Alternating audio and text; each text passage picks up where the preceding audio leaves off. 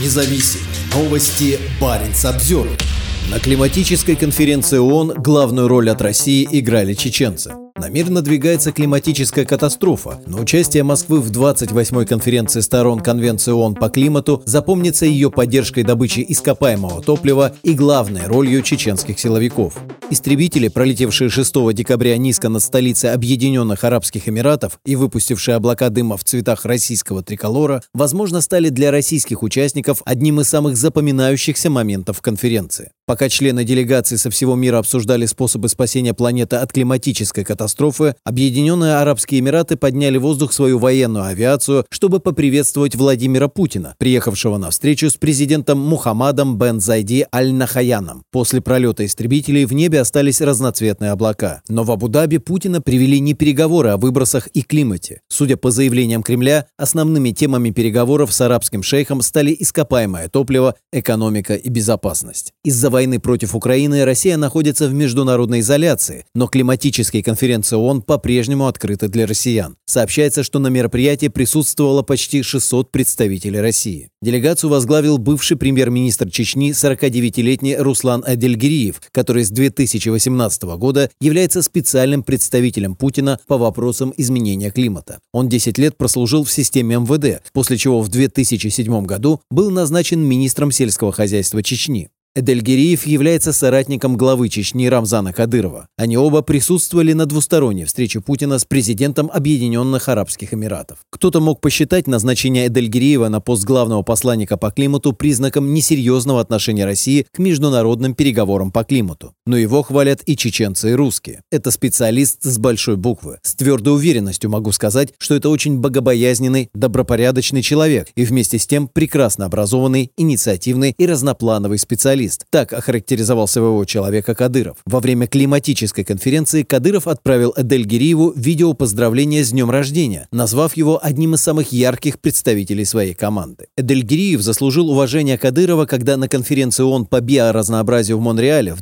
2022 году начал свое выступление с молитвы и цитирования Корана. На моей памяти Абубакар Эдель Гириев первый и пока единственный российский чиновник федерального уровня, который начал свою речь на крупном международном мероприятии словами из священного Корана, написал Кадыров на своей странице во ВКонтакте. Это в очередной раз подчеркивает, что Российская Федерация – самый лучший друг и деловой партнер мусульманских государств, подчеркнул он. Руслан Эдельгириев и Рамзан Кадыров были не единственными чеченцами, которые присутствовали в Дубае во время климатической конференции. В городе находилось несколько родственников Кадырова, в том числе его 18-летний сын Ахмад, недавно назначенный первым заместителем министра физической культуры, спорта и молодежной политики Чечни. На видео, опубликованном на странице его отца, неопытный молодой человек встречается с Саидом Аль-Назари, генеральным директором Федерального управления по делам молодежи правительства Объединенных Арабских Эмиратов. Сообщается, что в это время в Дубае также находились дочь Кадырова Хадижат и ее муж Адам Альханов, ее муж Адам Альханов, являющийся министром здравоохранения Чечни. Как сообщают Кавказ Реалии, именно Эдельгириев консультировал членов семьи Кадырова во время их пребывания в Дубае. Все они присутствовали на пленарном заседании конференции, а также встречались с представителями Объединенных Арабских Эмиратов, Сирии и Палестинской национальной администрации. Считается, что семья Кадыровых владеет в Объединенных Арабских Эмиратах рядом объектов недвижимости и хранит крупные суммы в местных банках. Конференция ООН по климату состоялась на фоне все более тревожной ситуации с климатом планеты.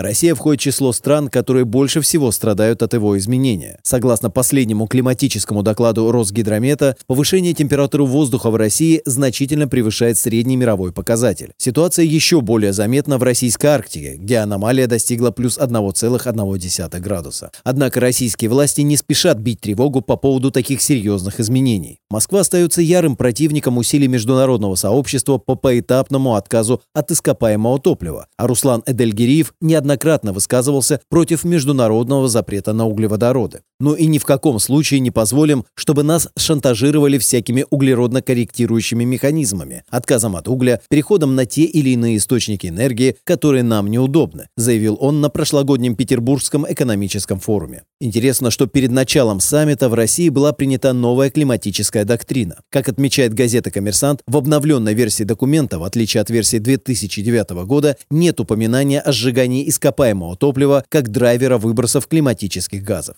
Россия сильно зависит от экспорта нефти и газа. По утверждениям Кремля, западные державы стремятся ограничить российскую нефть под прикрытием усилий по борьбе с изменением климата. В преддверии саммита министр окружающей среды страны Александр Козлов предостерег от политизации климатических вопросов. На конференции наша страна будет выступать за недопущение политизации процесса, подчеркнул он в одном из интервью. Парень Самсервер